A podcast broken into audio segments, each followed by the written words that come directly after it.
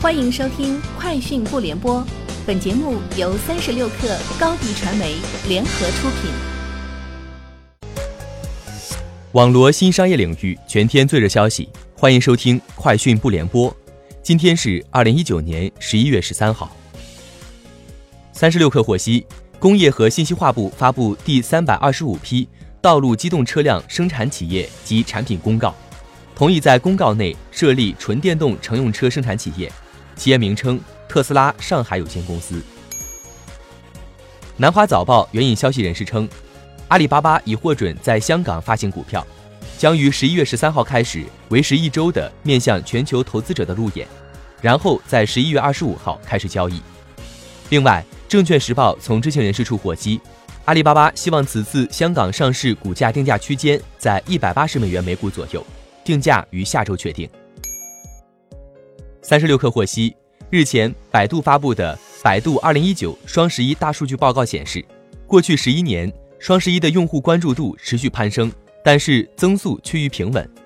购物津贴、店铺优惠、凑单满减、预售定金等登录今年双十一购物相关搜索热词。二零一九双十一最受关注的十大电商平台分别是淘宝、天猫、京东、拼多多、苏宁易购、小米商城、唯品会、当当网、小红书。网易严选。三十六氪获悉，蔚来在其官方微博发文称，二零一九年七月，蔚来在北京经济开发区注册全资子公司蔚来汽车科技有限公司，目前该子公司尚未正式运营。蔚来目前经营一切正常。此前，国家企业信用信息公示系统显示，因通过登记的住所或者经营场所无法联系。蔚来汽车科技有限公司被北京市市场监督管理局北京经济技术开发区分局列入经营异常目录。美国体育用品企业耐克表示，将停止在亚马逊网站上直接出售其产品的试点项目。该公司在声明中表示，作为耐克通过更直接的个人关系提升消费者体验的一部分，我们已决定结束与亚马逊零售当前的试点项目。我们将继续为耐克与其他零售商及平台的牢固、独特的合作伙伴关系进行投资，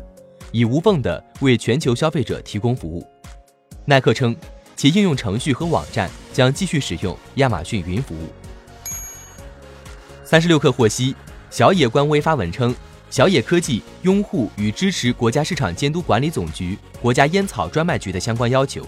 现已主动将天猫、京东等线上销售渠道关闭。删除了所有与销售相关的线上营销内容，并且敦促所有非自营的社会渠道也立即停止网络销售。小野还表示，在线下门店也已严格规范经销商的销售行为，绝不允许向未成年人推荐出售电子烟产品。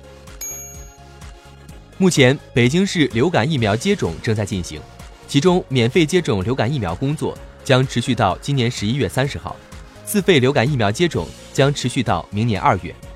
北京市卫健委有关负责人介绍说，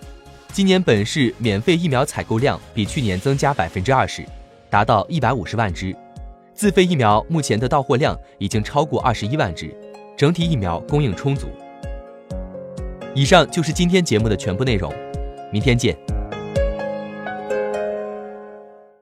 欢迎添加 baby 三十六克 b a b y 三六 k r 加入克星学院，每周一封独家商业内参。终身加入学习社群，聊风口谈创业，和上万课友一起成长进化。高迪传媒，我们制造影响力。商务合作，请关注新浪微博高迪传媒。